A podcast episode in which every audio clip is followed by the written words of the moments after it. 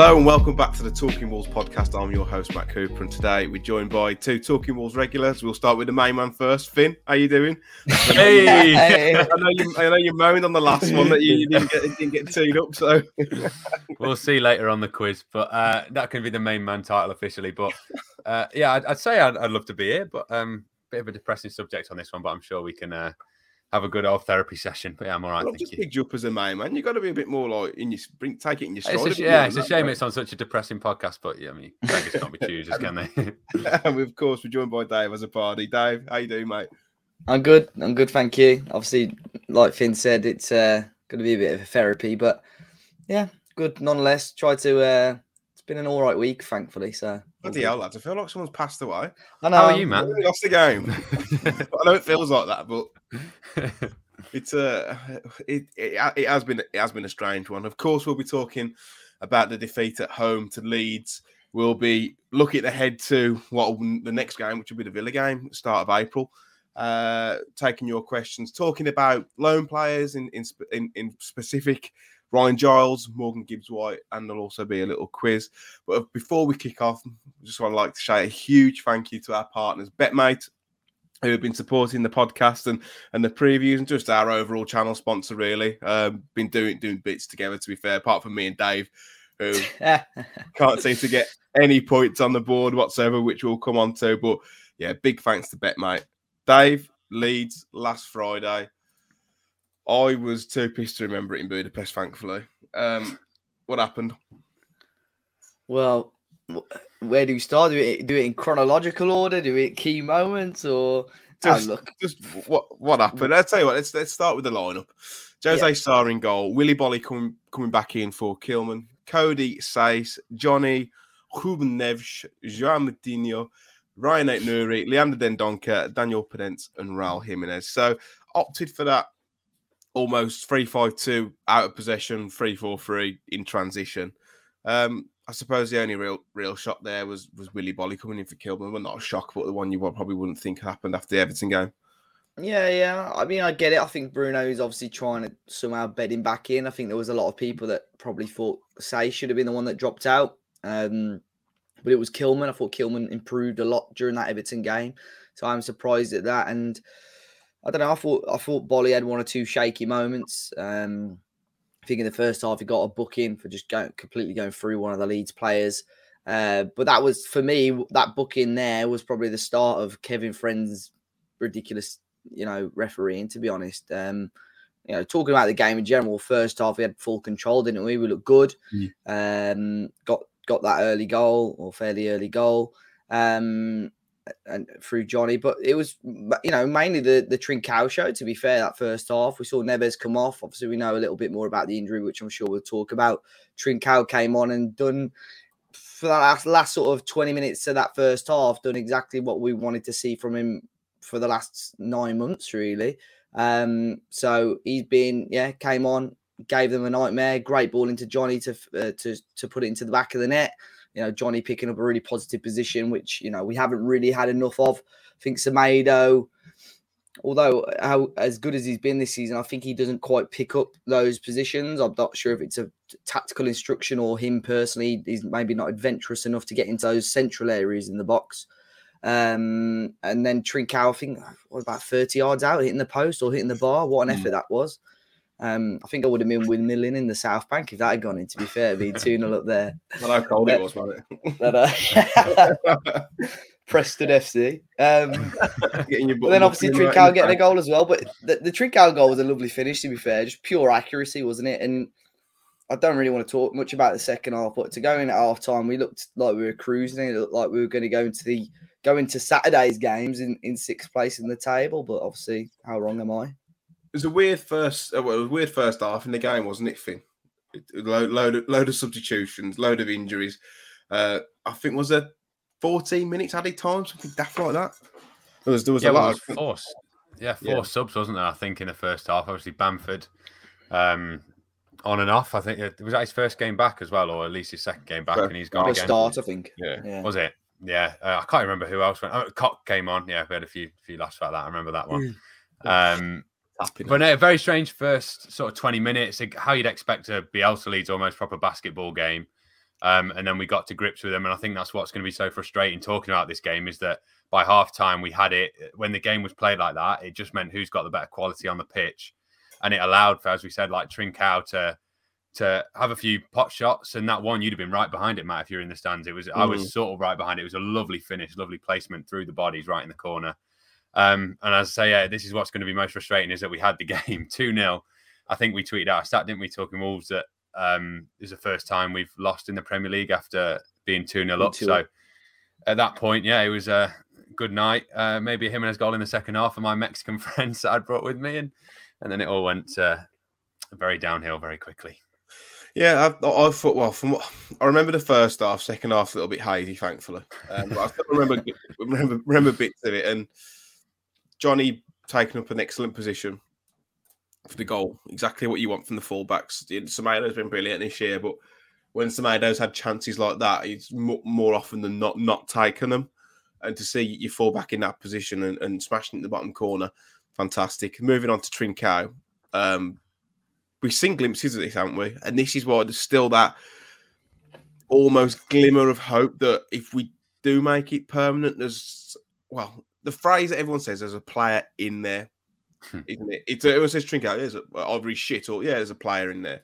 It's not he's a good player, and I think we saw glimpses of that. He, he almost almost took the game by the scruff of the neck, didn't he, Dave? Um, and like Finn said, finished with a plum, unbelievable. So yeah, the, I mean, the only a positive to take out from the game, maybe a baptism of fire for him, for him to go back to Barcelona and, and pull trees up there. Yeah, and the thing is now for him is that possibly something that could work in his favour is that obviously now with Neves injured, the the likelihood of us playing two in the middle is probably quite uh, three in the middle. Sorry, is probably quite unlikely now.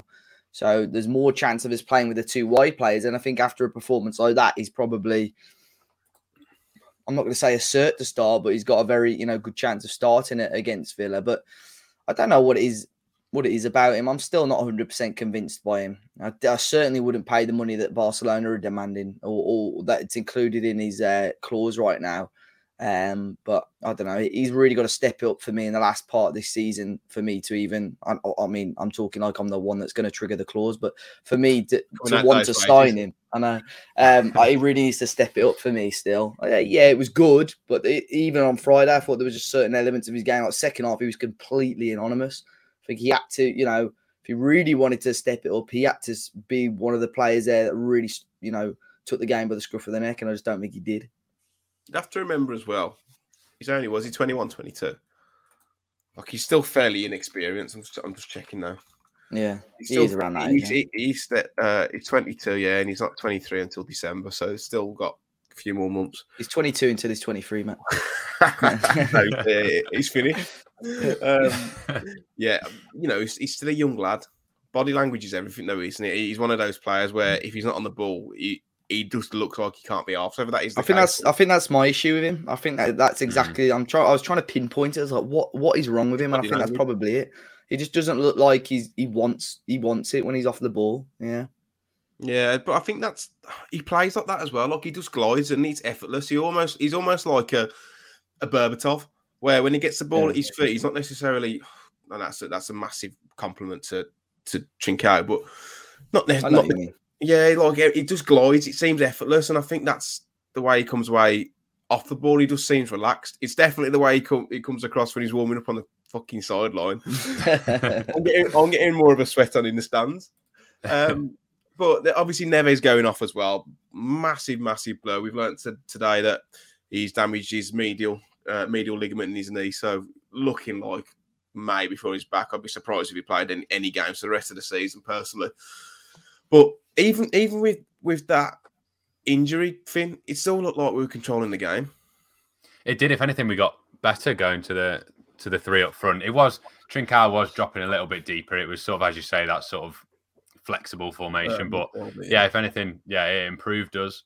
Um, and we didn't really maybe we missed him to sort of calm it down in the second half when it was going a bit crazy. But honestly, that if we're moving into the second half without Neves, without a defense, it seems I think everyone was at fault at some point, and it just it was just a blur to be honest. But that sort of fifty-five to sixty-five. I th- was Raul sent off what 52 was it 53 something like that. After that, it was just it was mental and it it felt quite I don't know. I was watching a lot of like um previews before the game, and any Leeds fan, like I know we spoke to to one Leeds, and if you say right, you're having a bad season, they always like to bring up we've got no Cooper, no Phillips, no Bamford, and a lot of them went, well, how would you do without Coady Jimenez and Neves? And then like Neves drops, Jimenez is gone. I'm like, oh my god, they've put some northern curse on us here. I thought Coady was going to drop in the in the second half, um, but we saw, yeah, that without those two, I know we were a man down as well. It just went to. I, I, I still think though, if if we say if Coady Neves and Jimenez weren't playing, we still had eleven players would have beat them comfortably. Oh yeah, oh yeah, hundred percent. Yeah, it's just um, something that in the back of my mind, I thought, yeah, we've been cursed, but realistically, yeah, with eleven men, we we battered yeah. them. Let's let's talk about the elephant in the room then. Raul Jimenez. I've been trying to avoid it. I think I've said I think I've said this for fifteen times this season. We've only done twelve podcasts. Um, it's um, I said this to Dave yesterday. I'm in two camps here. I'm in the camp of it's a a, a horrendous refereeing decision to send him off for the second yellow, but I'm also in the camp of what are you doing here when you're turning up? You don't need to make that. You don't need to go in. You can you can pull out of that. No one's gonna no one's gonna think oh you bottled the challenge there. The keeper was gonna get there first. I'm in two minds, but we've seen Jimenez get sent off at Man City for something similar in terms of two pretty silly yellow cards. But I think the emphasis on this should go towards Kevin Friend being a complete not utter helmet. I, I think I think it's not it's ignore the yellow card, it's not even a foul. And I hmm. don't mm. understand how and I know because I don't know how they find this content, but Leeds fans have watched every single one of our videos and I've seen videos and podcasts that they've put out. So they can do what they please. But the Leeds fans are the only people I've seen on social media or whatever that think it is a foul. Every and Jason Cundy. Yeah. Jason well, Cundy. He's a he's a clown anyway. so ignore Wolves fans. Every most of the neutral people think it's not a foul. If that was a defender for Leeds and Jimenez have gone in for the ball and the Leeds defender has come out with it with the ball, like Meslier has, and they're both collided, it's just a oh, good tackle. It's a good, strong tackle. Mm. So the fact that the, I think it's the liner that's give it, but the fact that Kevin Friend, I saw he had another card out even when both players were down. I thought surely, surely he's not going to send him off for that. Um, and the only, and I've been thinking about this today. The only thing that's making me think maybe is that maybe he, after the booking he'd already warned Jimenez for something else. I don't know, and that and you know, nah. but I just can't see if that was anywhere else on the pitch. Any if that was not a goalkeeper, it's not a foul. It's just a strong 50-50. It's just like a defender. You would three or four years ago, you'd be praising people for making that tackle. And it's just, a, I just can't see how he, he's sent it. And he's just completely ruined the game after that, then. It's, yeah, it's a, I don't think, if it, if it is a foul, it's not, it's definitely not a yellow card. Um, it's not no intent there whatsoever, is there? He's not. He doesn't stick any part of his body out. It's only Meslier with an extended leg. Yeah, Obviously, he's gone for the ball, yeah. but Jimenez just runs it. there's no. So, uh, and the the worst thing for me out of this is when Leeds fans are saying, "Well, if Jimenez got the ball and took it past Meslier, and Meslier took him down." You'd be screaming for a booking. I'd be like, yeah, but that's a completely different thing. Because Jimenez has got the ball and took it past him. Whereas that is just a 50 50 coming together. If Jimenez got it, and you know, it just doesn't make sense to me. That, and Meslier's on the floor before Jimenez even gets there. He's sliding. It's not like Jimenez is taking him out. That that argument though, that's like saying, well, if Jimenez took it round him when Meslier caught with him, then took him from behind, then went and shagged his misses in the box. And then kegged him. Yeah, yeah. yeah. then slapped his dog. You'd, you'd be calling out for a, for a yellow. Respect Dobby. Yeah. it's it's ridiculous. It, the late ones have been quite weird this way. Like you said, they clipped up that that podcast, which is um it's it's strange. Very very similar to Arsenal fans in that the fact that I've probably only met three that are sound. Mm. It's uh I just I, I I just don't get it. It's almost this forced rivalry. Um I like one lead. Jimmy yeah, yeah, well, yeah, he's, he's one of the one of, one of the good guys, one of the good guys. But it, it it's not a yellow card for me. And like like Dave said, Finn, it completely changed the course of the game. But I just knew, I 100% knew what was coming, and I said it when it happened. That that is going to cost us the game, and it did. However, there's still a lot of football to be played from the 53rd minute where he got sent off to the 91st when they scored, and we completely went to shit, didn't we? Yeah, and the the worst thing is, and the most frustrating thing uh, is probably the reason why none of us have watched any highlights back. None of like I've sort of wanted to pretend it's like not happened, especially with the red card. But there's not one place where you can pinpoint the blame. You can go at everyone. You can say to Bruno, right, after that sending off, why did we play with two wide wingers with no focal point to relieve the pressure? You can say to Aït-Nouri was poor on the first goal. Saïss was poor on the when did he kick the ball up in the air? Second goal. So, Boly just watched most of the goals, which was highlighted. You can then say to Coady, because he, despite not making any um, errors himself, it's his back line that he's responsible for. We've often saw, seen his like coaching of Boly, so you can push it on him. You can push like this.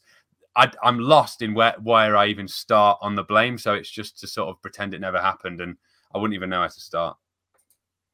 Dave, any any any, any more thoughts? Yeah, I think yeah, there was a lot of people that were pinpointing the blame at Bruno after the game, and I thought why, but then I sort of I almost sort of answered my own question um in the review I did. I, I think as mad as it sounds, the striker is such a difficult position Mm. to replace when you get a red card. Although we were, you know, we are already 2 0 up, but I think Bruno's got to do something either bite the bullet and bring off Podence and bring on Fabio Silva, or even, you know, really bite the bullet and bring off Trincao and bring on Fabio Silva because because Podence I thought was doing okay. You need some sort of focal point out there. And like I said, Trincao was just stuck on that right wing. He wouldn't move from there. Podence was doing a lot of running inside and, and, and to the left. Um, but yeah, but the, uh, one of the other things, I'm not sure if you had it, uh, you were planning on mentioning it. The one thing that Leeds fans are mentioning a lot is like, where Wolves got away with another one, and that that was the Jean Martino tackle. And I don't know if any of you have seen it back. Yeah. For me, I think Martino is quite lucky on that one, but I think well, there's two sides to this. Obviously, if the Jimenez incident doesn't happen, there's pretty 99.9 percent chance that the Martino incident doesn't happen. But on the flip side of that, if Jimenez doesn't get sent off and Martino makes that tackle, I think he gets sent off. What did he do? It was So- he like caught him on top of his knee, didn't He, he? He- he gets the ball. He gets the ball, but he's he's high. His top leg is very high and connects with like the side of the knee of uh I don't know which player. it was. I think it Luke might be Dallas. Was it? Oh, was it? Who was it? I thought it was Luke Ayling, wasn't it?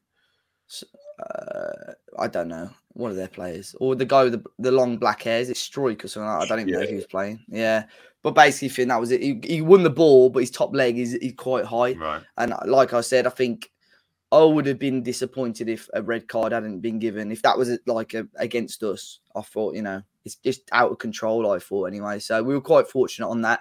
Then they bring up the Jimenez incident for the free kick we won, which led to the second goal. Which, to be fair, when I was in the stands, I thought it was a little bit theatrical. And they've shown me certain replays where it looks like there isn't much of a touch. Um, but I don't, I can't, I can't be too certain on that one. But I think we did get away with one with the Martino ch- tackle. If we're being 100% fair. Yeah, I, I agree. Um, it's one of those where if he stays on the pitch, you you you know, fair enough. If he goes off, fair enough. Like you, you have seen them given. Personally, I don't think that tackles like that should be sending offs. But in terms of previous previous incidents and the laws, then yeah, it, Yeah. it, it could have been deemed sending off. Seventy eight minutes, though, Finn takes Podence off for Hwang. It's a bit of a strange one for me. I'd, I'd, I'd have gone. I'd have stuck Silva up there and used as a focal point because Hwang was pretty anonymous. You know, I can't even remember that happening. Uh, that's mad, isn't it? Did he do 68th, 78th minute? I remember Fabio coming on for like the last five and Chiquinho. Fabio but- came on 90 plus two after they Yeah. scored. What? Yeah, well, Hwang must have been anonymous because I do not remember him having a touch, to be honest. I think Trink. Why would you bring Hwang on ahead of Fabio as well? Did Yeah. you remember it happening, Dave? I, He brought I Chiquinho and Silva on for Jonny and then Duncan. 90 I remember that, yeah, when, yeah, well, after the Ayling goal. Yeah. and I don't. I uh, genuinely, forward. if you said to me, if true or false did Hwang play, I probably would have said false because I can't. Is that the quiz question? Yeah. But question number six. No. I don't. I don't. I, I don't remember either, to be honest. No. Good performance. yeah, performance. you though. want to bring you want to bring Silva on there, don't you? Someone a Mhm. bit a bit, bit more of a focal point to play into to get you up the pitch. It's crying out for his armour, really, would he? Yeah. no, yeah, it was just like like Finn said though. Defensively, the second goal is it the second goal when Sá's in no man's land. Boly's just watching it. The shit clearance from Nouri, I think. I'm No, just it saying, was like, Saïss, wasn't it? He kicked the ball. in the Saïss? air. The- but That was it, yeah, sorry. he sliced. He's been shit the past two or three weeks. Rubbish. Yeah, so um, that that was the one for me. And then when they were just piling on the pressure with the set pieces, yeah. So uh, you know what as well, by the way. So there was uh, obviously when the Leeds fans celebrate, like it was probably a bit like us at Villa, you know, late comeback. Mm. Um, so they had like the chairs flying everywhere and stuff.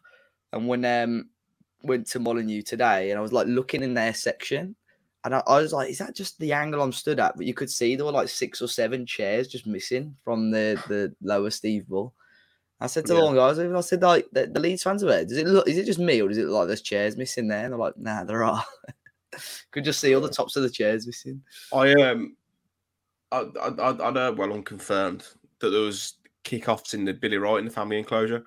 Oh, there was. Um, I think there was there was Leeds fans in the boxes behind, obviously the, the, lower tier. Um, you know, I, I'm I'm not against like late like opposition fans sitting in there, but what you can't do is is goad and and and be leery. It's a family enclosure. Uh, I, I've been in there. I've been in there before when we were in in the Prem the last time, and it something like this happened, and a bloke sat next to me who may or may not know, um, went and dragged someone over the balcony and started kicking fuck out of him. Um, so these incidents do happen in a family enclosure. Like the club have got to look at that. No, the, And- the thing is, if you're gonna have opposition fans there, they need to be like if it's in the Steve Steve Bull Bull, stand, fair yeah. enough because it's behind the glass. But as soon as you come outside of that glass, you can't be celebrating in the home end like that. The, Yeah, the one time I remember it football, happening was uh, when I was in the family enclosure back in the day. It was when I think we drew one all with Leyton Orient in League One, and there was an Orient fan in there giving it the big one. Uh, so, don't hear- Yeah, it- that it- very it- often. It was bad. It was down. Yeah, just like my side of the of the family enclosure. Yeah. Yeah, and it was just like eight big blokes all giving it the big one in front of a load of kids. It was really, really weird. And th- there's a way of doing it. Like there was um after the game, there was um two people that were blatantly Leeds fans, sort of like a row and a few down from me. Stayed quiet the whole game and just gave it a little fist bump at the end. And it was like they was fine. They were on their own. It was like respect. Like they sort of smiled at me. I sort of smiled back. But like that's how you do. it. If you, people do it, it happens so many games. I mean, I looked at it for Brentford. There's when you can't get a ticket, you'll find a way. But you just Yeah. so you just stay. Just it's easier said than done. And but to give it to a load of kids, weird, weird behaviour. Talking of Brentford, Dave and I saw uh, in uh, we won't say it was he's an avid listener of the podcast. He's a Try and guess who it was in the in the home end Brentford on at the full time whistle with two blokes under his arms, headbutting another bloke. His dad was eating punches off another Brentford fan. It was honestly it was Granite chins. it was it was it was box office stuff. So like it does happen, and you got you got to behave yourself. But if you look at us at, at Spurs, Dave, obviously Yeah. that, that that hospitality there is behind the away fans. It's suitable for home and away fans. There's a little bit of a buffer between the two, but Mm. you jump up and you score, and like it's all right. But you're behind the away fans. You can't you can't do it in a home end, man. You can't because one of these days someone's going to get seriously hurt, seriously hurt. But I think the club, I think the club should look at it. But It how how felt- then do you vet who's who's who supports who? Exactly. Yeah, it's tough. If It's anything, just, it's should just respect, let them all it? have and the Manners. Steve Bull boxes, isn't it? They should let them have those ones because the, the amount of abuse those poor people. Yeah, but the thing is, it's it's probably a company they've got this uh, Yeah. box in the Billy Wright in it, and it's just yeah, it's not even about. Well, I suppose it is a little bit about vetting it, but it's just about respect and and, and common sense, really. At the end Yeah. of the day, isn't it? The stu- but saying that they'd like say the stewards are doing more. I'm not being funny, but if I'm not not on nine pound an hour, I'm not eating shots off some Leeds fan. Like I'm just going You to. know what? You The wouldn't know, would you? stewards-.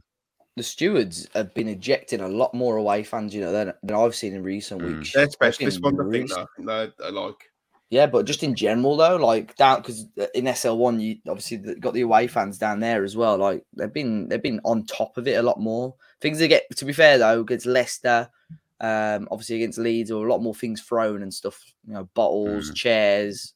Some guy threw a lighter at us uh, in the Leicester for the Leicester one, and they're quick. Uh, they got cameras everywhere. People don't realize that though. You say one thing wrong and you get reported, they'll find you on camera saying it. It's Yeah, you mad. finish. It's mad. this isn't like me. I know we're just moaning and being really PC and like airy fairy, but and this isn't me taking away from Leeds fans celebrating. Like by all means, like we'd do exactly the same. But it's just those isolated incidents, like in the box where like you're in front of the kids, man. Like grow up, have a beer, enjoy yourself, celebrate the goal, but do it do it respectfully. I've got to like- say as well though, with Leeds, their, their support is probably the best uh, They're class, they got this class. season. unbelievable support, even at home. Like Oh probably, mate, the home probably, they probably the best we've seen. they sucked that equaliser in, didn't they? Mm. For that, pen- oh mate, they're unbelievable at home. Yeah, but I'm gonna. I think we could blame Kevin Friend for it. Going back to Dave, that uh, from like the the red card, he lost all control. Like even the Leeds bench, it, the game just turned. It was like a dream, wasn't it? It was like a, and God forbid I call him Ted Lasso again. My God, the amount. I said that on my got- review. I didn't have any comments, thankfully. But the Mate, I've had um, loads today. I just thought he- his consistency in general, like I thought he was very quick to book Wolves players for certain incidents. When there were certain Leeds players that got away with two or three challenges before the card came out, I don't know what it is. I don't know if we've upset him in a previous game or whatever. Um, but yeah, it was um, yeah disappointing overall. And I, I thought that that did ruin the game. So It did. Um, let's address the other ele- elephant in the room, and that was Betmate. So, um, Captain him in it.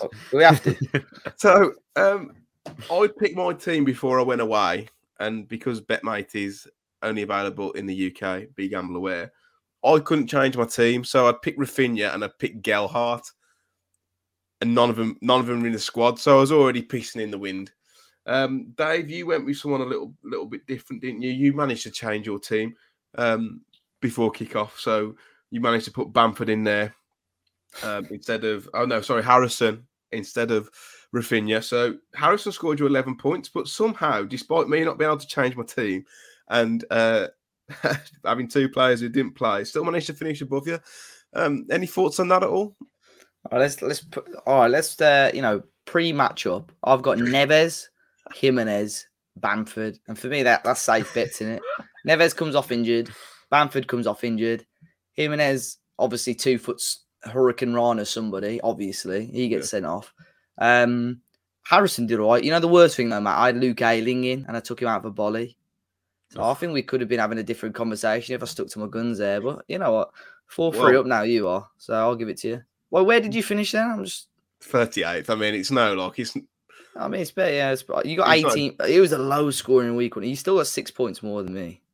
I mean, I, I put Ayling in, and obviously, if, if Yeah, but you edit- say that Rafinha and Gelhardt, you still had two Leeds players, like good Leeds players, come in for them. You had Rodrigo and Klich. no, but only only Klich came in. I- ah. Uh, Rodrigo had already picked. Um. Did well. Then, yeah, I had. Jonny on the bench, so that could have been another 10 points, and that would have put me like. Been, I would have put the cats on a month. 10th? Oh, you would have just been outside, you know. I know, I know. I mean, the winner this week though was the the Mags lady, uh, Jose Sá in goal, Aït-Nouri in streak at the back, Captain Trincao, which is an What, what a sado, man. Oh, Captain horrendous Get to it, Lord. Um, Podence, Bamford, and James. Uh, Shall I tell you what's worse about that, though, Matt? what? It is an automatic sub because I obviously captain Chem Campbell. Yeah. They captain Chem Campbell. This is a masterstroke. We are witnessing greatness. What? I'm going to do And that. start- start- starting captain Trincao, starting vice captain Chem Campbell. Chem Campbell? Chem, Cam- Chem Oh Campbell? Oh no no! Oh, Cam so they still started Trincao and then Yeah, Podence yeah. got subbed in because they had Ch- Chem Campbell. But the mad thing is, they got Greenwood, whoever that is, on the bench, who would have given played her. up top. uh, He would have given her uh, eight points, so she could have been far away. But It's a- I I mean- assume it's a lady, by the way. The It's called Mags Mags lady, maybe. Have to let us know in the comments. But the fact that his vice captain, he or she, they have, have vice captain Campbell, probably knowing full well that he's never get game time. If anything, it's just it's showboating really. He's just a piss take. Playing 5D chess, yeah. Playing 6D chess. But Yeah. congratulations anyway. They they won it by um 0.5 of a point. It's good to see some Wolves fans. Oh, Key, Kieran finished third as well. Hugh Barker, friend of the pod. He finished Talking first. Wolves regular. Yeah. It's good to see so many of you getting involved though. It, Yeah. re- it really is. I mean, we all we, we said at the start, come and try and beat me and Dave, but it seems like it's it's getting quite easy for you. Um, but just on that, actually, as we as we come on to the Villa game, we're only halfway through the pod now. Uh, for the Villa game, uh, we're doing a private pot. Um, so same premise, same game kind of thing. Um, but for this, you will need to um, join our private pot. Dave will leave the the the uh, the code down below and, and the link to join it. And it's a free game. It's free to enter. It pays uh, five places, I believe, and it's Five your places. Chance, it's your chance to win a share of a hundred quid. So, like I said, it's a free free to play.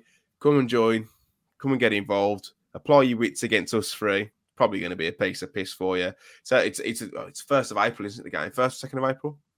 Yeah, I hope it's not. Um, so it's still still a while away yet. So make sure you yeah. yeah, make sure you do join though. Like I said, free to enter, and of course, be gamble aware. Mhm. Villa. Let's talk about the Villa game because Jimenez is going to be out. Neves is going to be out. I'm more asked about the second one. I'm not really fussed about Jimenez being out personally, but Villa Villa are looking at an half decent side again, aren't they, Dave? They are. I think um, after their uh, defeat at last weekend against Arsenal, I think Gerrard was uh, a little bit wound up um, after it. I think he actually um, spoke about Wolves and said that Villa still got work to do to be on the level as Wolves, West Ham United, Spurs, etc. So you know you take that as a compliment. Um, but yeah, they, they've certainly stepped it up since Gerrard. You know, we still they've got a game in hand, but we're still ten points clear. It's mad that with the amount of points that we've dropped, that we are still ten points clear of our closest, you know, rival below us, I suppose. Um, but yeah, I've I've just got a feeling now, and I'm sure maybe one or two of the questions at the end are going to be asking us these sort of questions. But I've got a feeling now that Europe may well just be out of reach. I'm saying that we're only two points behind West Ham, but the this is the game. We win this, I think minimum we finish eighth. Yeah. So we've got to if we can win this, that'd be a huge, huge win for us, and obviously getting bragging rights over the Villa. I think Europa League's out of the, out of the question personally. I think Conference League is still within reach. Someone tweeted me earlier and said with the Neves injury and Jimenez being suspended, I don't so I don't know why he said this with Jimenez being suspended, but um, is this now the chance for Bruno to play 4-4-2 for the rest of the season? And I said no, I think it's too risky considering that Europe in any capacity is still in touching distance, isn't it, Finn? Yeah, I think I, I'm. It's it's us and West Ham for seventh. I think um, we both slipped up recently, and I was cheering West Ham on in the Europa League that because they, looked shattered against Tottenham. So if that can happen a few more times, and we can hopefully gain some points that way, um, Lyon's going to be a tough game for them. But yeah, it's a shootout for us and West Ham for seventh. I don't know how that would work if West Ham then won the Europa League and then got Champions League. Whether we'd get it in eighth, I don't know. No, we I think Um, it goes down. Yeah, I think it goes down. need- I think they need to. Uh, they need to lose Europa League. No, because if they win, they get Champions League, and the Europa League place gets pushed down. I think. Uh, I don't know. I opened a can of worms there. me. It really does confuse. I know it's obviously not great for a Yeah, podcast. but realistically, there's some great teams left in the I Europa think League. top so eight West will get it. If, you, yeah. if if if if West Ham win it, I think top eight will get Europe. So if maybe West Ham, yeah, if. West Ham finish seventh. I might Well, be yeah, we'll figure out, but it, it's a big thing to rely on. I think West Ham beating the likes of Barcelona and Lyon. So we'll see. I'll cheer them on, but uh, yeah, it's a it's a shootout. I've had a look at the fixtures, quite similar. Uh, Wolves and West Ham. I think they've all we've all got to play the top three, um, and it does feel like yeah, we'll be out of sight of the rest, uh, like ninth and below. If we can do it against Villa, they've blown hot and cold for me. I, I had a big debate in the pub maybe like two weeks ago in the middle of Birmingham, which probably wasn't wise, but I think Gerrard's sort of aura has masked their actual results, if you know what I mean. Like when I looked and it was like two wins out of his first nine games, you wouldn't think that, would you? Because it's been like, No. oh, Gerrard looks good there, and he looked nice when he walked across the pitch at Everton. You know what I mean? So it's it has been confusing in the last few games, albeit against like West Ham, Arsenal. Um, haven't been picking up any points, and it would be nice to do the double over them. So I've got a bit of confidence, and this is going to get clipped up just like everything I've said in the last week um, when we lose. Yeah, there has been an awe around Gerrard. I think he's a brilliant manager personally. I think he'll go right to the very top, but there is almost that it's masked the fact that they haven't been as as as good as what other pundits have kind of put out there. I mean, lost the last two, but won the last three before that, in a similar kind of run of form to what, what we've been in. Um, so it's, it's, it's definitely going to be an interesting game. I'm just looking at European qualification for the Conference League. So if the FA Cup winners finish in the top five of the Premier League, their, Euro- their Europa League group stage will go to the next highest ranked team not qualified for the UEFA competition. If the EFL Cup winners finish in the top five of the Premier League or top six, if the previous statement happens, is very confusing. The Europa Conference League place will go to the next highest team not qualified for UEFA competition in the Premier League. Yeah, so, that's just top seven though. That is at the minute. Yeah. So what I, I what I would want to know is if West Ham, and I, I, I don't know how easy it would be to find out if West Ham do win the Europa League, mm-hmm. um, if they get Champions League, and obviously uh, fifth downwards gets well, whatever downwards gets pushed down. Same with Leicester actually, because they're in the Conference League still, aren't they? Yeah. Yeah, but they don't. The Champions League they don't get pushed down, do they? Because there's always a spot for the Europa League winner, no matter where they're from, isn't it? So it's the it's just yeah, yeah, yeah. So. yeah. So yeah, but that what I'm saying is that would free up a Europa League space in in the Prem, and does the Yeah. next place team. So we'll we'll for argument's sake, we'll top seven get Europa League, and then eighth place get Conference League. Hmm. So say if who's won the EFL Cup? It's Liverpool, isn't it? Yeah. So we'd need someone um, to win the It's FA sorted Cup. anyway. Yeah, in the FA Cup, you've got the top three and Crystal Palace. So if Crystal Palace win it, then we're out. But the, realistically, one of the three is going to win it, aren't they? So and then it says here the the, the Europa Conference League playoff will go it's to going the to be top eight highest anyway, then surely, in it. Right, ranked team not qualified for Europe. Excuse me. Yeah, Um, not team for a team not qualified for UEFA competitions in the Premier League. So if West Ham win it, they're qualified for UEFA competition. So it could Hmm. be seventh, it could be eighth. Fucking hell! Even the Villa might Renew the passports. Come on, Get it ready. come on. We're all going to Budapest again. so perhaps uh perhaps it's on the cards. It, it'll be interesting to see how it plays out. We need we need someone at the Athletic who knows what they're doing to put it together.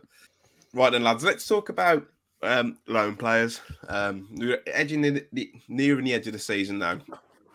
And we've got loads and loads of players out on loan, but a couple that we get asked about quite a lot, and more so that the person we're going to talk about first is, is Morgan Gibbs White and Ryan Giles. But let's start with Gibbs White.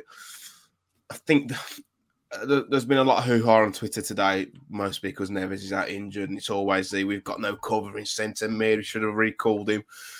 But what what do you do with him next season? Do you do you integrate him back into the, to the squad? Because at Sheffield United this season, he's well, he's been dubbed as one of the best players outside of the Premier League. He's got ten goals, seven assists, which is a is a fantastic return, the best return he's had probably because it's the most minutes he's had. Uh, I'm- looking here. He's he's played through the middle twelve times. He's played on the right seven times. He's even played. He's even played up top. So start with you, Dave.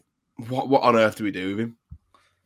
Well, the, the po- the one positive from Morgan is that I think over the last two years in particular, obviously at Swansea and then at, at Sheffield United, is that he's let the football do the talking.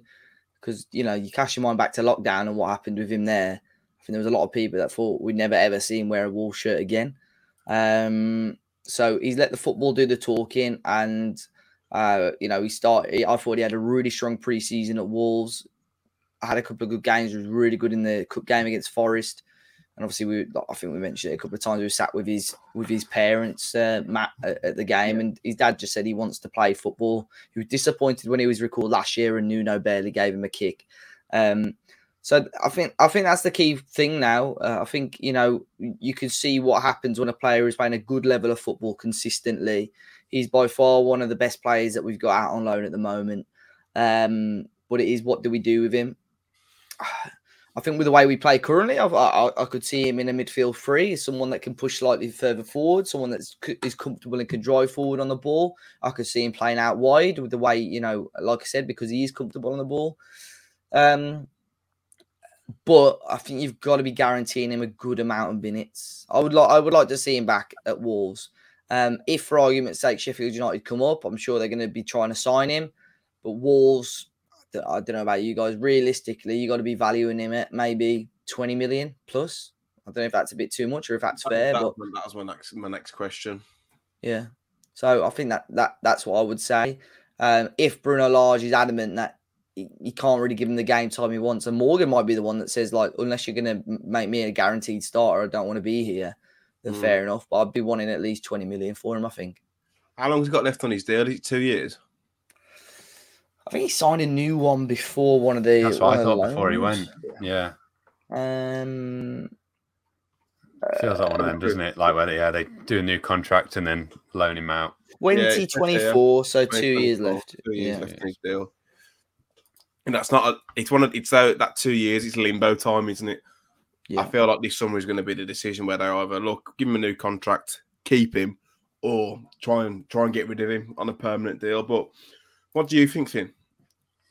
I'm glad Dave said what he said because I'm quite an emotional person and I just want I want him to start for Wolves. I ju- just sort of like coming from my town and having the ability. I, I look at like I was watching Leicester at the weekend and they were saying about like Harvey Barnes, Dewsbury Hall, they're starting every week coming through the academy and we haven't had someone like that for a while and that's maybe haven't, since Danny Batth left and I just maybe we'll figure out that he was in the Huckabee zone or or like a Mitrovic and he was only ever championship level and he's going to have that career where he thrives there and never quite makes it for Wolves. But in his last maybe 10 appearances for Wolves, maybe like towards the end of Nuno and those chances Bruno gave him, I thought he's been fantastic. And I, as you say, they played through the middle. I think he could play in a three. He could play as in a midfield three. He could play in a front three. He could play, he could be very, very versatile for us. I just I see a lot of positives, and I'm probably ignoring the negatives that are there. But I'd I'd love to see him come back and start, and I think he deserves to. I think in a midfield three, he's going to offer more. I know it's a different role, but than like Dendoncker, or I think he's got a case to say, look what I've done now. He's got a solid season of championship football, scoring or assisting basically every week. It feels like every time I pick up my phone to check Sheffield United, and as a proud shirt owner, obviously, I'm uh, I'm uh, willing him on. But I really want to see him succeed. And I guess now, as you say, two years left. He's what 22, 23. This is this is the time where he'll prove it. Hopefully next season. Yeah, he's 22 now. He feels like he's been at this age for about five years. Um, but it seems like he's he's matured quite a lot in the last in the last year or so playing regular football, and perhaps this is the baptism baptism of fire he needed. I can see him coming back and playing for us, um, based off how, how well he's played this season. I think there could be a space in the team for him if Moutinho was to go. I don't think that Bruno would like to deploy him in the same way he does Dendoncker purely because I think he plays Dendoncker as a that that third midfielder, so to speak. He's almost like an outlet, isn't he? He's a he's a, he's a, he's a ball to hit. He's always on because of his size. Mm. So I think he'd have to play a little bit deeper. I can see him potentially playing in the role that Podence picks up in the 3-5-2 almost as a, as a second striker.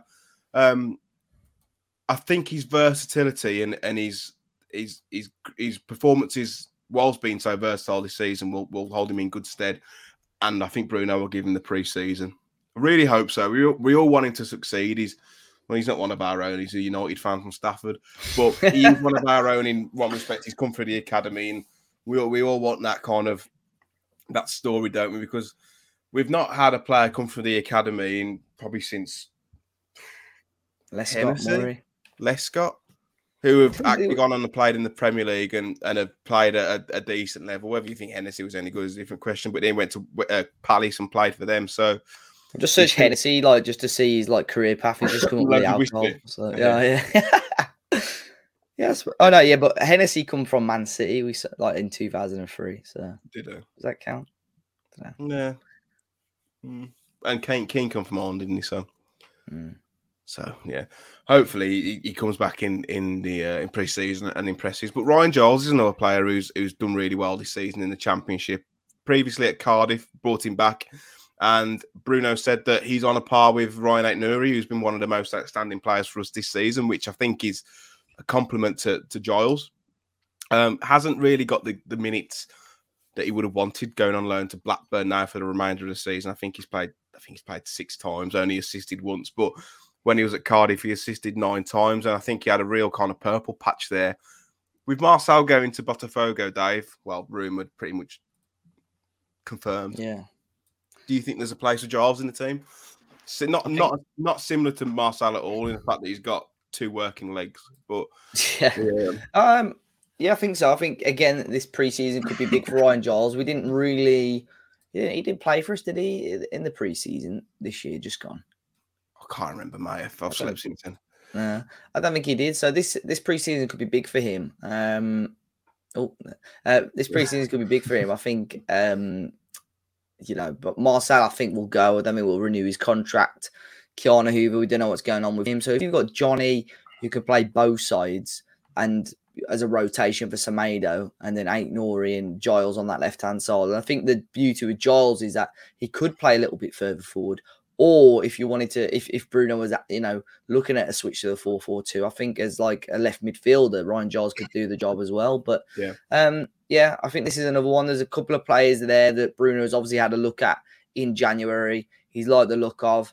Um, I think he was he really wanted to keep Giles for the remainder of the season. Uh, and then there's players like Dion Sanderson as well, who I, I, think did quite well at Blues at the start of the season, uh, and things haven't quite gone to plan for him at QPR so far. But the good thing is that they're both getting decent amount of minutes. All three of them actually getting decent amount of minutes for teams that are chasing promotion from the championship. So it's a really good experience for them this year. Yeah, definitely. I mean, Sanderson was doing really well at Birmingham. We've got quite a lot of mates with Blues fans and said he's the best centre half they've seen in years. Has gone to QPR and not really had the same impact. Had a couple of stinkers, got sent sent off for a headbutt, which is a bit naive, but like I said, young player uh, as well. So it'll be interesting to see what we do with those. I think that out of out of those three, I think it'd be more likely to see Giles come in and be a part of the squad. Obviously, Gibbs White's had the better better time, but I think there's almost that kind of will he, won't he, will he stay, will he not? I think we've got too many options yeah. at the moment in those areas as well. And I think he's he will still be in the summer because he's had such a strong season. He will want to be playing football again next year straight away. He'll be wanting to be carrying on. Um, and I'm not sure if Wolves can guarantee it unless the likes of Moutinho move on. Um, and you, you bring in another central midfielder and Morgan because I think you know it's obvious that we need another central midfielder as well in there. Um, I'll be interested to see. But I wouldn't dislike the five three two. Is that the right? Yeah, five three two. If if Morgan's in that middle three because he can act a bit more as a number ten. Um, but, but when was the last time we had three loanees at three good clubs in the championship level like that? That I think. Mm. I think our 23s at the moment, and I suppose these players are sort of in between the two, but it's probably the strongest it's been for a few, a, a, a large number of years, to be fair. Yeah, got Cundle still in there as well, who's who's doing yeah. you know coming in and done done well in a couple of appearances he's made this season. On Giles though, again similar to Gibbs White, versatile, can play anywhere on that left hand side. Probably best as a left wing back, but isn't he meant to be absolutely rapid as well? Yeah, he's quick. Yeah, oh, he's quick. I reckon, I reckon Finn would be in a race though. Oh well, Finn couldn't run a hmm. fucking bath. oh, sorry, Finn, mate. He's not impressed. He's not impressed. Anyway, moving on. Target man. Sorry, target man. Target man. um, what you want? Static, static target man. Um, we've got a little bit of a quiz. Uh, so Finn, you'll be you'll be back to smiling now because you're probably going to get some points on the board here. Uh, these questions are from Wolves' performance against Leeds on Friday. Um, so sorry for bringing it up again, lads. Uh, it's going to be in a similar format that we what we usually do. So I'm going to ask five questions. I'm going to ask you both the same question. Um, I'm going to go with a tiebreaker to decide who uh, who goes first. So, Dave, can you tell me the height in meters of the tallest freestanding clock tower in the world? What the, what the hell is wrong with you, man? What is that question? Um... Sorry, in Europe. in Europe. Sorry, my dogs are barking. That's why I'm taking a while to answer. Um, 80 meters.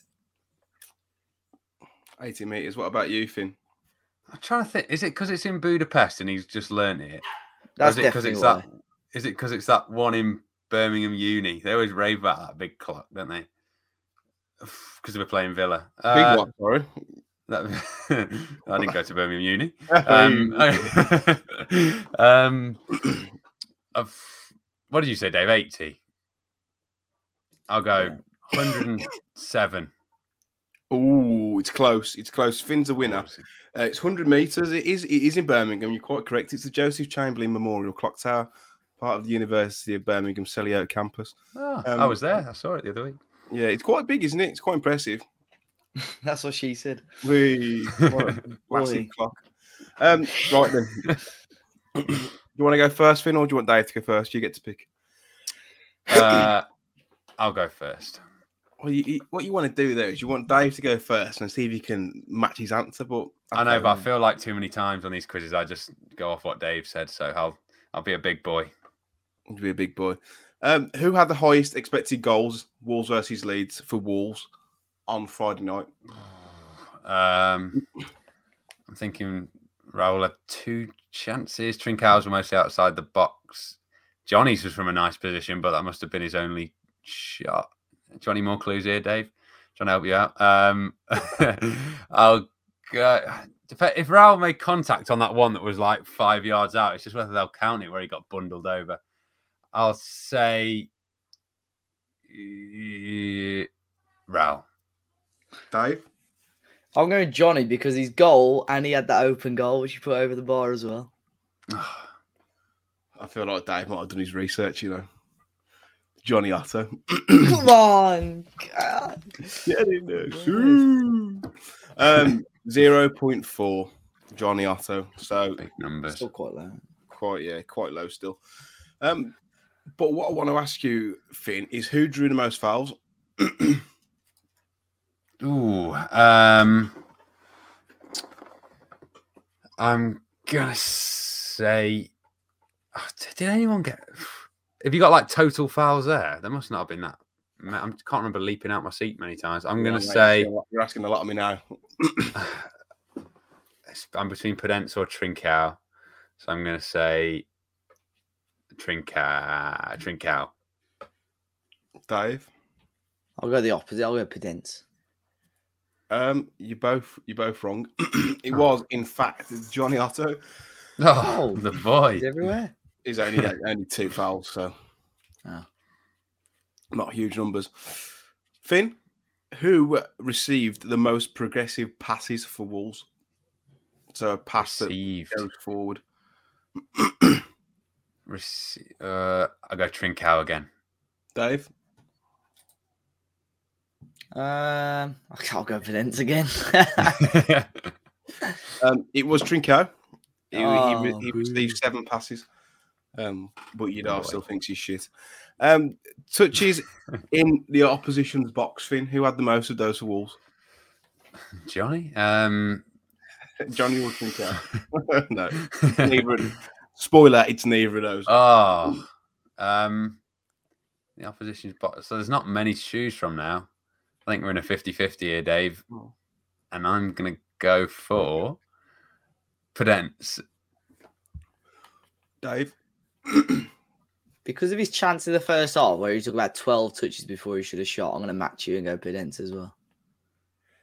Um, you're both wrong. Uh, No. it was either Aït-Nouri or Jimenez. They both had five. Ah, that's- Ah. No. Um, wow. Have you touched many boxes recently, Finn?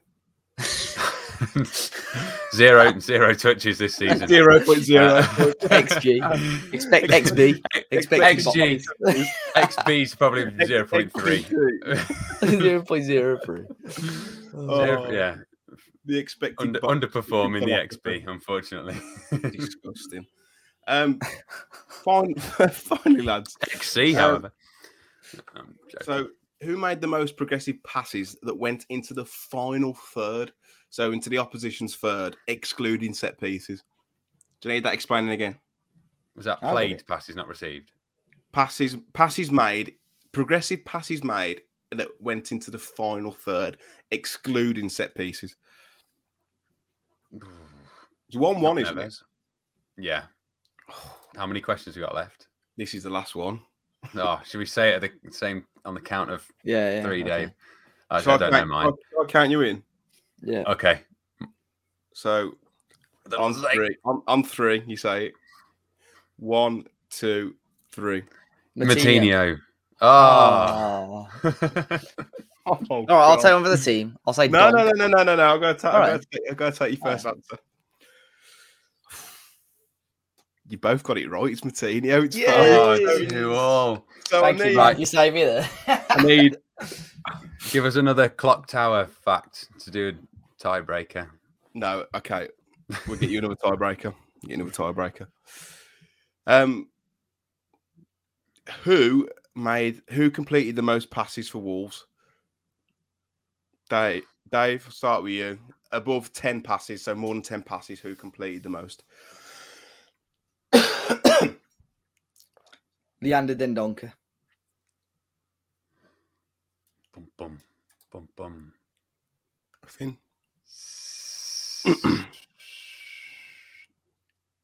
Saïss. I hate that so much. It's tense. be I can right. feel it. Completing That's fairly, but- 45 passes out of 48, four of them progressive. That's not Saïss. It was Romain Saïss. Oh, oh he only got it. misplaced He's three. I felt like he misplaced loads. He's done it. Fair play, mate. Well done. He's done bits there. Definitely on it. Uh, stats are accurate of fbref.com. Do not come for me because I do not care. Um, boot up in the air counts as a pass. yeah, it's not, one definitely not. It's an assist, X, pre- XA. pre-assist. Chaps, question times. We'll run through these fairly quickly. So, um, Joey XGJHP on Twitter has asked rank our wingers from best to worst. So for this, it's Hwang, Podence, Trincao, Chiquinho, and Neto. and Morgan. No, because mm. he's, We'll he's leave him on Yeah. I'll go. I'll go first. Best on on what we're saying, like on current form, or just what we've seen from them in a wall shirt. XB. this, this this season. Well, you can't really conclude Neto in that. I don't think. Can you? All right. If I if everyone's fully fit, right, and I was picking a team, my choices would be Neto, Yeah, Podence. yeah. How many was there? Five. Yeah. Neto, Podence. You got Trincao, Hwang, and Chiquinho. Neto, Podence, Trincao, Hwang, Chiquinho. Finn. So tough, is it? Because Chiquinho hasn't The really bottom three could done be much any, wrong. any. They're all on a joint pedestal, yeah. Like that swimming photo, wasn't it? That girl swim where they all stand on third place. That's sort of where they are. Um, Hwang scored goals, but hasn't looked great as a footballer. Um, Chiquinho's looked good in flash. It's hard. It's harsh to, yeah. But I, yeah, I'll go with yeah the same first two. Are you, are you gonna are you gonna rank them, or are you just gonna? Just, just going to compliment. It's like pointless when they've got to discuss the Yeah. answers after the first Yeah, yeah. person's done it. pondering I wanna- on your thoughts for like ten minutes. and none of them are losers. They're all. I'm trying to give them all away that they're winners. I'm gonna go your joint finishing. first. Trincao for your nutmegs. Well done, son. Have a sticker. Um, but no, yeah, I'll go same front two, and then the, the other three are all joint third. Okay. Can you rank your last three, please? Because I feel like you're gonna get that. Oh. uh, if Trincao hadn't done what he'd done, he'd be bottom. like if, if as Leeds game aside, he'd probably be bottom. And mm, but yeah, mm, God, You're right there. mate. yeah, I'll I'll agree with Dave. I'll look fine. Uh, I think for me, and I don't normally get involved with these, but I feel like I, I will. Um, I'd say Neto, Podence, Trincao, Chiquinho, Hwang, personally. Ooh. From what I've seen this season, for an out and out winger, because he says uh, rate the wingers. Oh, you can't flip in start Rank- picking no, player no, no, now. rank, not the outside, not the inside forwards. Oh, that's bollocks. That's obviously what it means. I don't make the rules, mate. I just enforce them. Um, James Saxon has asked, "Would you move Tyson in the summer, considering his contract situation, and he seems to be losing form again in the side?" Start with you, Finn. Until yeah, until the last few games, I'd have said give him a contract. Now I'm starting to worry. I like him as a person and as a utility man, but it. How old is he? Thirty one. I think he's good to have around the squad if you could extend it by a year or or two to not start because you're going to need a bench as well, aren't you? Of quality, especially if we end up in Europe. Um, so I'd probably just about give him a deal unless he kicks a few more in the air until the end of the season, then he can go. what about you, Dave? Well, I've got one for you. He, Oh, re- he reignites his Wolves career towards the end of the season. By if Ruben playing as a holding midfielder, don't you dare. he pushes up to the midfield, or we bring Toti Gomes in, say slots into the middle, and Conor Coady pushes up to a holding midfielder. Attacking midfielder. Plays the Den Donker. um, I don't know. I would have him as a squad player, but I think he'd probably want to be more than that. I Yeah. can't. I would like us to replace him next season, as in his position. But Yeah. I'm I, I'm not against the idea of him staying at the club. I think he's got Marseille written all over him personally. Someone like that, yeah. yeah. Um, and you know what? He's been a he's, what, Lambert era, wasn't he? Before Yeah. Wenger? Yeah, man. He was. He's Yeah. the, uh, other, uh, other than Coady, he's the longest serving player. having a testimonial soon. Uh-huh. Yeah, I, I, I'm, I'm not really asked to be honest. He's, he's dropped off the last few weeks, but he's had a good season. Depends what he wants. Depends what terms he wants as well, doesn't he? If he wants like his wage, he's doubling, then he can sling his hook. And I think he's well within his right to ask that because he's had up until last year games a good season. Um, a few questions about Neves. Um, is I think we may have answered it in the last last pod, but no, it changes. May change things with the injury. Is there any way that we can can, can keep Ruben Neves this summer without qualifying for Europe? If he can't walk, it would help. Yeah. Ah, it's only they'll be out for a couple of months. I'll be, Mm. be all right. I think they've got to guarantee to him that the club are going to spend money this summer. I think they've got to. That that's it. Finn? That's the only way, isn't it? Yeah, the ambition. Um, sort of similar. To, I think I said last podcast. You know about right. We're going to bring in a midfielder that complements you, and then is it, was it if we don't get Europe because you haven't got the Europe to sort of Yeah, persuade it? Yeah, that that's the only way. And then you'd have to say, if you are signing a new contract, here's a release clause for next season. Thank you very much for. I think even even Bruno said it though, didn't he? Like to keep your top players, you've got to sign top players as well. exactly keep and, it. Yeah, and that's exactly the situation that we're in at the moment as a club. And we've seen a lot of news regarding regarding finances and stuff like that. That things are getting loosened up. But then obviously I've seen the news about FFP. I, I don't know when the rules on that are changing, but this summer is going to be. Well, I'm hoping it's going to be a big one for the club. Obviously, with everything being loosened up by the UEFA by UEFA now. I'm hoping yeah. We spend- basically had a, a pass from your wife to say we're all in the clear, so still got to be careful on spending. I know they've changed UF, uh, UF, the FFP um, legislation too. I think you can only percent spend is it 70 percent on your Seventy revenue percent, yeah. on transfers. I'm not sure when that comes into play.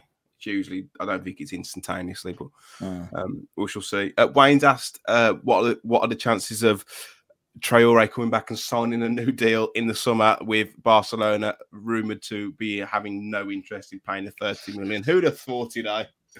Who would have thought it? I I don't think they'd give him a new deal for him just to go back out on loan, unless Barcelona had an obligation to buy that time. Hmm. If it, you know, and I think that's fair. I think that's Barcelona actually saying, "Look, we're being honest. We can't afford it now. We spoke to Adama. i- i- He'll sign a new deal for you, and that way you're definitely getting money for him, rather than them saying." Look, Adama, don't sign a new deal there and just join us for free whenever. You know what I mean? So, um, yeah, I think we need some we need some sort of commitment off them, basically. Hmm. But Vin, what do you reckon? can you imagine if they do another option next season and then Goes his contract free. runs out, mate? It's almost a bit like the Just Cutrone thing, though, isn't it? over, Like we all yeah. just expected him to go back to Fiorentina, all- and he ended up playing in- in the cup for us in the January. But he's a, he's, a, he's a saleable asset. Like Petroni's, I reckon we might be worth more currently. Like uh, Traore yeah. is still is still a saleable asset. You're still probably going to get up to twenty million for him if you sell him in the summer. yeah, So he's gone. You know what? He's gone for the right Well, reason. Cutrone over twenty mil. No, Traore. Oh, sorry, I thought you said Cutrone over twenty mil. then. Fucking. How much do you reckon Cutrone goes for? Less How long than is ten left now. deal? Less than Oh, ten. yeah. He's probably got. He's still probably got two, two or three years left on his deal. You know, I No, reckon well, he's on a five. That's, it'll be three seasons. He'll have been. Uh, it. yeah, with two, three yeah. seasons. He'll have been. Patrick Cutrone. Let's have a look. Let's have a quick look. So his contract uh, is up next summer. So he got a year left on his deal. I reckon four or five million. Yeah, just Oh, get rid. max. That you, you got to say, and I know we're, we're not that, you know, we're not that old, but this has got to be one of the worst pieces of transfer business the club has ever done. Sixteen million pound was it? hmm Eighteen million pound maybe. What was it? Three goals and one half decent chant for 16 million quid. There you go. Pizza pasta merchant. Um, the, the, the, the Adama thing, though, I don't blame him for wanting to go. Like, he's taken, reportedly taken a pay cut to go Mm. to go there. On the Um, premise that they were going to sign him. Yeah, Mm. and th- they, Wolves offered him, uh, if if you believe what Tim Spiers says, they offered him the kitchen sink, and he still just didn't want to sign. He didn't want to be there. So for him to be offered upwards of 80, 90 grand a week, to then take a pay cut on what is he on now? Probably 30, 35, because it was the first season in the Prem, wasn't it? To take a pay cut mm. on that, then he's doing it for the right footballing reasons. But I almost feel like Adama's going to get his heart broken by his by his his boyhood club here. It's not going to be very nice. Mm. Mm. So if you want to come and keep on my couch, Adama, you're more than welcome. Um, on Twitter, before we go on to Instagram, uh, question from Betmate, the fellas. Yeah. Um, what are your go-to McDonald's orders, Dave? Well, you know what? I'll have a bit of anything at McDonald's. To be fair, um, I'm a bit, I'm a big fan of a sweet chili wrap. Um, sweet chili. one of those the wrap. other day, at Everton? Yeah, yeah, yeah, Everton, and that's probably like, you know, if people go there have a Big Mac or whatever. So I, I have that. If it's not, not going to be anything healthy, just grab a mayo chicken. I mean, anything heavy, it's just going to be a mayo chicken. Just say nothing's it's not healthy. going to anything else for you. Yeah. Um, so like a mayo chicken if we're just grabbing something quick. But uh, to be fair, I'm pretty flexible at McDonald's. I'll have whatever's going. Finn, I think But- you're a Mackey's man, aren't you? You do love a Mackey's. I do, and I love that. Now I've got the app, and it's like every couple of days, it's like twenty percent off. I'm like, oh, go on then. Uh, I love a bargain, um, but if anything, they win because they get money that they weren't going to get off me. Um, but I, I was, I was a quarter plain quarter pounder with cheese for like the first eighteen years of my life, and then I learned to be adventurous. I still go, I still go back to that every so often. Um, but chicken selects if there's no special on, but I always try to go for the special. So at the moment, the big tasties on, um, for example. But there's, I like when they do like the taste of America and all that. I like to The, have a the, try the those. chocolate so- brownie McFlurry they used to do, or was it like Mississippi mud pie or something like that? They used to be the out. special Yeah. McFlurry, Do you yeah. remember at McDonald's the deli sandwiches they used to do? Nah. This is remember, going the, back. remember the McRib? Yeah, they- they were bringing. I was still back, in I quarter think. pounder time at this time. I, I No, No, no. remember. So the deli sandwiches. This I'm I'm talking. Got to be close to fifteen to twenty years ago. It was like you'd order it, and it was like grilled or yeah, grilled chicken on a big like sub kind of baguette. It was unbelievable, you know. and I can't believe they got rid of it. Um, but yeah, I just thought I'd, I'd bring that up there. On you, say if you were to have a big tasty, would you ask for it plain? That's the problem. It's like the special burger's always like, oh, with a special sauce this time. I'm like, yeah, without the sauce, please, boss man. It's no just wonder that you you're get, like. expecting Boss box man. touches is so low. Thingy, I just um, don't, yeah, I don't like mayo or whatever. at my it's new called. house, you can get McDonald's on Uber Eats, so that's gonna be dangerous. Ugh, I can't, Can't get it. It's Yeah. no in it because it's like it always comes cold. Like the chips, as soon as you take them out the fryer, them. bastard Whenever we order, like whenever I'm at somebody's house, we order it. The order always comes wrong. Where they forget something, it's just a waste of time. And when you go into a McDonald's now, like 80% of the orders are all like Uber Eats, aren't they? You can see those Oh, I codes. Or, yeah. They put the codes on them to collect. He's like, I thought it was the Wi-Fi password. Does that mean like Getting hacked. anonymous are in town? They're coming for you, coming for your cheeseburgers. I think I'd go for if there's a special burger on, like Finn says, I'll I'll go for Mm. that because, but with everything on it. If not, uh, probably a probably a Big Mac or a quarter pounder with cheese. Um, meal. classic, isn't? And I Safe might have a chicken, ma- chicken mayo on the side with cheese. You got a chicken mayo with Oh, cheese. cheese. Superb. Um, Yeah. Or what's good, um, well, if someone who doesn't like sauce, all the wraps are basically just the wraps with a different sauce on, like chicken selects with a different sauce. Just use the wrap of the day, which they make cheaper, and take the sauce off. It's the same thing but cheaper. Oh, hacks! yeah, but the wrap, like the wrap with no sauce, surely. yeah, well, I'm a weirdo. Right. Yeah, but what he's the saying is you take the chicken off. That's what he's saying. No, I don't No, take the chicken saying off. take the just take say wrap of the day, no sauce. wrap of the day with no chicken. Just lettuce No, I and thought you. I sauce thought you in meant you unwrap it and just take the chicken out like you would for a chicken. Oh, that's a good shot. Actually. Oh, would that you be go. cheaper? Than mate, I'm chicken changing the game Might be, here. you know. Yeah, Yeah, I'm here. I'm here every This week. dude plays sixteen chess. What what drink would you have, Finn? Fanta or Di- oh, I learned this the other day, by the way, and I'm stealing mm. this, I think, from the Stephen Tries podcast. McDonald's, and I never noticed it. McDonald's have signed an agreement with Coca Cola, and they're the only fast food restaurant that sell Coca Cola. All the rest have to do Pepsi. Oh mate, I'm Um, going so to other some- places then. Happy days up the Pepsi Yeah, Pe- Max. I know, yeah, I, like, I love a Pepsi Max, but yeah, and then I thought, oh god, yeah, Burger King, KFC, it's all Pepsi. But I'd have a Diet Oh. Coke or most likely Fanta. But yeah, I didn't really like. I never even thought about it. But yeah, McDonald's have an agreement. There you go, everyone. This is honestly like the most you've been engaged all podcast. Dave, Yeah. Mm. what, what what drink? You, you, you like a Pepsi, don't you? You normally go for a Coke, though, wouldn't you? Yeah. Uh, if I'm really ga- gasping, I'll have a cold uh, full fat Coke. Uh, but I don't Full dislike a fat Coke. milkshake. Um, No, don't you? banana, vanilla. Yeah. That banana flavour, mate. yeah, all. Do you know why banana flavour is like not flavour like banana? Why? You know, you have like banana sweets, not banana medication. it was Mhm. actually like a banana that's they, they stopped producing years ago, but they've still got the same flavour. Yeah, This, this people are listening to this podcast and learning a hell of a lot of stuff. You know. They really are. I'd have to go for a Coke Zero purely because if I have a Oh, drink yeah. that's got sugar in it, I get a come down. Like, Sorry. like honestly, I, I get like sugar. No, you just don't want to pay the extra twenty p type off, bastard. mate. I'm, I'm, I'm falling out, bro. I'm. No, what is it? No, say, say, say, oh, talking me about being tight, but then you got bloody Finn who's taking taking select Right. out and a rap to and take it. take the lettuce home for my sandwich the next day. yeah, I'll recycle that. Put his hands down. um, moving on to Instagram before we uh, eventually wrap up. A lot of questions about uh, Neves and whether we're going to get Europe for the rest of the season, which I think we've covered. Um, but what uh, Billy Morgan has asked, with Neves out till May, what do you think our best formation is and with what personnel? Dave. I think it's just got to be the three four three. Got to be just got to be Moutinho and Dendoncker in the middle, and then you, you like you know know the the rest of the formation really. But I think that that middle two is pivotal. Know, I don't I don't dislike those two. I just think obviously we were a lot better with Neves. Um, but yeah, I'll be interested to see what happens with Dendoncker this summer as well. Mm. I think you know when we signed him, I was really excited. I thought, you know, I know that we're talking, you're going three or four years ago now, um, but I really thought he was going to kick on and be a really, really solid player. And he just hasn't had the game time, and he hasn't, he hasn't been good or consistent enough. But now he's got no excuse. He's going to have a, a, a good run of games, of five or six games in a central midfield role, which I don't think we would have seen him have.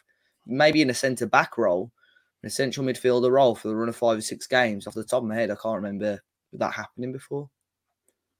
Finn, best formation with the personnel we've got for the rest of the season. Bearing in mind, Jimenez will be back in two games. Yeah, yeah. Recency bias says sort of the team that played against um, Leeds for that sort of well before the ten men, obviously. Um, it's interesting when Semedo's back. Obviously, he starts right wing back. Would you would you go Jonny over Aït-Nouri? Because I'd probably lean towards. I suppose with the three four three, you've got attackers. You could maybe argue Jonny, who's a little bit more defensive, but yeah, I'd, I'd be. That's the only position where I'd be. I'd be stuck. It'd be great if we could play with like four wings. yeah, to like utilise the plethora of wingers and wing backs we've got because I think we'd piss the league. my feeling is with Aït-Nouri, and I don't know if it's just me that thinks this. I don't think Bruno Lage is hundred percent convinced by him I'm not either. Hmm. because in, the way I'm that Marçal sure. comes in every now and then, and the same, the same, the comments that he gave about Giles as well. I don't Hmm. know. I think he's not fit either. Like he, he's he's blown out his ring piece after 70 minutes. Every and they said on that video where Coady and Neto did with Sky Sports, they said that it's it was Adama and Aït-Nouri that always turned up late for training and weren't putting it in as well. But he just seems half like half soaked, Half. Yeah. half asleep. Yeah. Yeah, it's a, it's it's an interesting one. Um, a couple more questions, lads, before we wrap up because this has been quite a long podcast. Um, another lad on Instagram, xgrim17. Apologies if I've not pronounced that right, but who do you think the most improved um since last season, Finn? Oh, um, Real good question, actually. that's a really good question. Probably Kilman's got to be up there for that. Um, but obviously wasn't playing much. So with a starter, Moutinho, his level, despite getting older, um, in the years now where it should dramatically start to come down, I think he's gone up, which is very impressive. Even if he stayed at the same level, that's impressive at that age. So between Kilman, Moutinho, and Semedo, probably, I think I, I agreed with what Bruno said a few weeks ago. Those first few months, it was a, a Semedo he didn't recognise, and then he got him to that Semedo that was flying at Benfica and then to move to Barcelona. So probably those three for me between. David. I would I would probably echo all of those shouts and even maybe add Coady because Coady was a Yeah. scapegoat for a lot of games last season.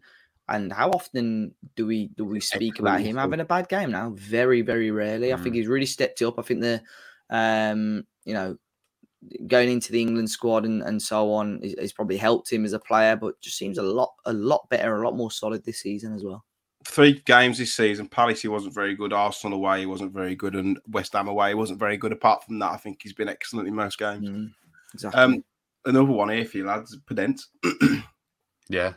just added consistency. I think it's helped that he hasn't really had those injuries. Last year, you could never rely on him. He'd be injured every other game, wouldn't he? Mm. I, I was one of those who was like, just get rid of him. He's useless. Like I don't know what he brings, and then absolutely revitalising the Bruno. Proved once again that I know absolutely nothing about football. Um, Aït-Nouri as well. Like Yeah, yeah. I think all of them have got a case to to be the most the, the most improved. But if we're going to press you for one each, that lads, who's it going to be? I'd say Kilman.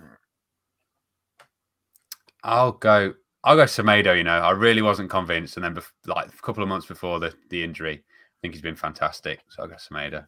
Love that. Love that. Right, chaps. That's it. That's the podcast. That's a wrap. Thanks for listening, all. Uh, it's been an absolute pleasure. We were back after the Villa game now, probably. Got quite a while until the next game. It's next Saturday, I believe, the second. So probably week commencing the fourth. We'll be back. Don't forget to get on that BetMate pot. It's free to enter using the code in the description and by, by clicking the link. Um, like I said, free to enter. Your chance to win a share of £100. And of course, be gamble aware. Dave, Finn got the mention as the main man at the start. Yeah. So Finn, where can people find you, mate, if they if they wish? Look at him, he's cleaned himself off. Not that Roy, Roy Hodgson gif, you know, he's like, well, yeah, and I won the quiz, so I'm keeping it for next week as well. I'm officially hell, we'll main, be fucking main out man two next weeks in a time. row. Um, Finners, yeah, F I N E R R Z, Instagram, Twitter, YouTube. Um, if anyone could leave a positive comment on the Leeds video, that'd be nice because I've got a lot of abuse for calling a manager Ted Lasso. So yeah, thank you. what, what kind of abuse were you getting? Just like you're being disrespectful. Just and even like, sorry, this is going to be a long outro, but even them saying, "How dare you say that with a, a man living in America next to you?" Mate, I love Ted Lasso; it's a great program, but yeah, I don't know, strange one. They really, really um, Get a nerve with that one, so I to you? Was apologise. I'm not watching. It's well, they were living in America. They're Mexican, but living in America. But he found it hilarious. But they were saying, "Oh, wasn't he offended?" I was like, "No." He had a he had a Mexico flag and a Raul Jimenez shirt on, that, and he got sent off. Good. Don't bring him again. Tricky. Tricky, long bring journey back on the coach.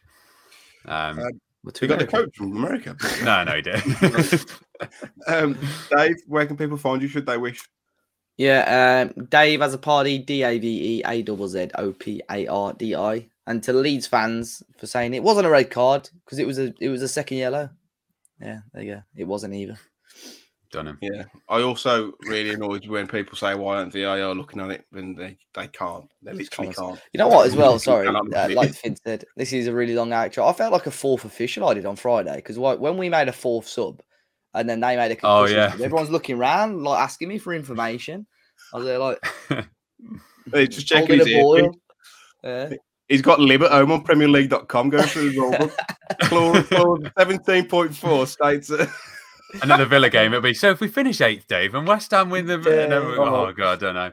And someone in the comments let us know what happens if the top one of the top four wins the FA Cup and West Ham win the Europa League. What that means for us using our passports anytime soon. Uh, I'm Matt Cooper, M Cooper Writes on Twitter, Matt Cooper Writes on YouTube, and of course, in true Talking Wolves historic YouTuber style, Dave will see out the show because he knows what buttons to smash and hit and like and follow, and that Yeah, he does. he loves to smash it. No, you know. Well, thank you everyone for listening. I know it was a little bit of a well sad start, but I'm sure it improved towards the end. As always, if you're watching or listening on YouTube, be sure to hit the like button and subscribe to the channel if you're new. If you're listening on Apple Podcasts or Apple Music, or whatever it's called nowadays, uh, and Spotify, be sure to leave us a five star review. But until next time, we will see you all very, very soon.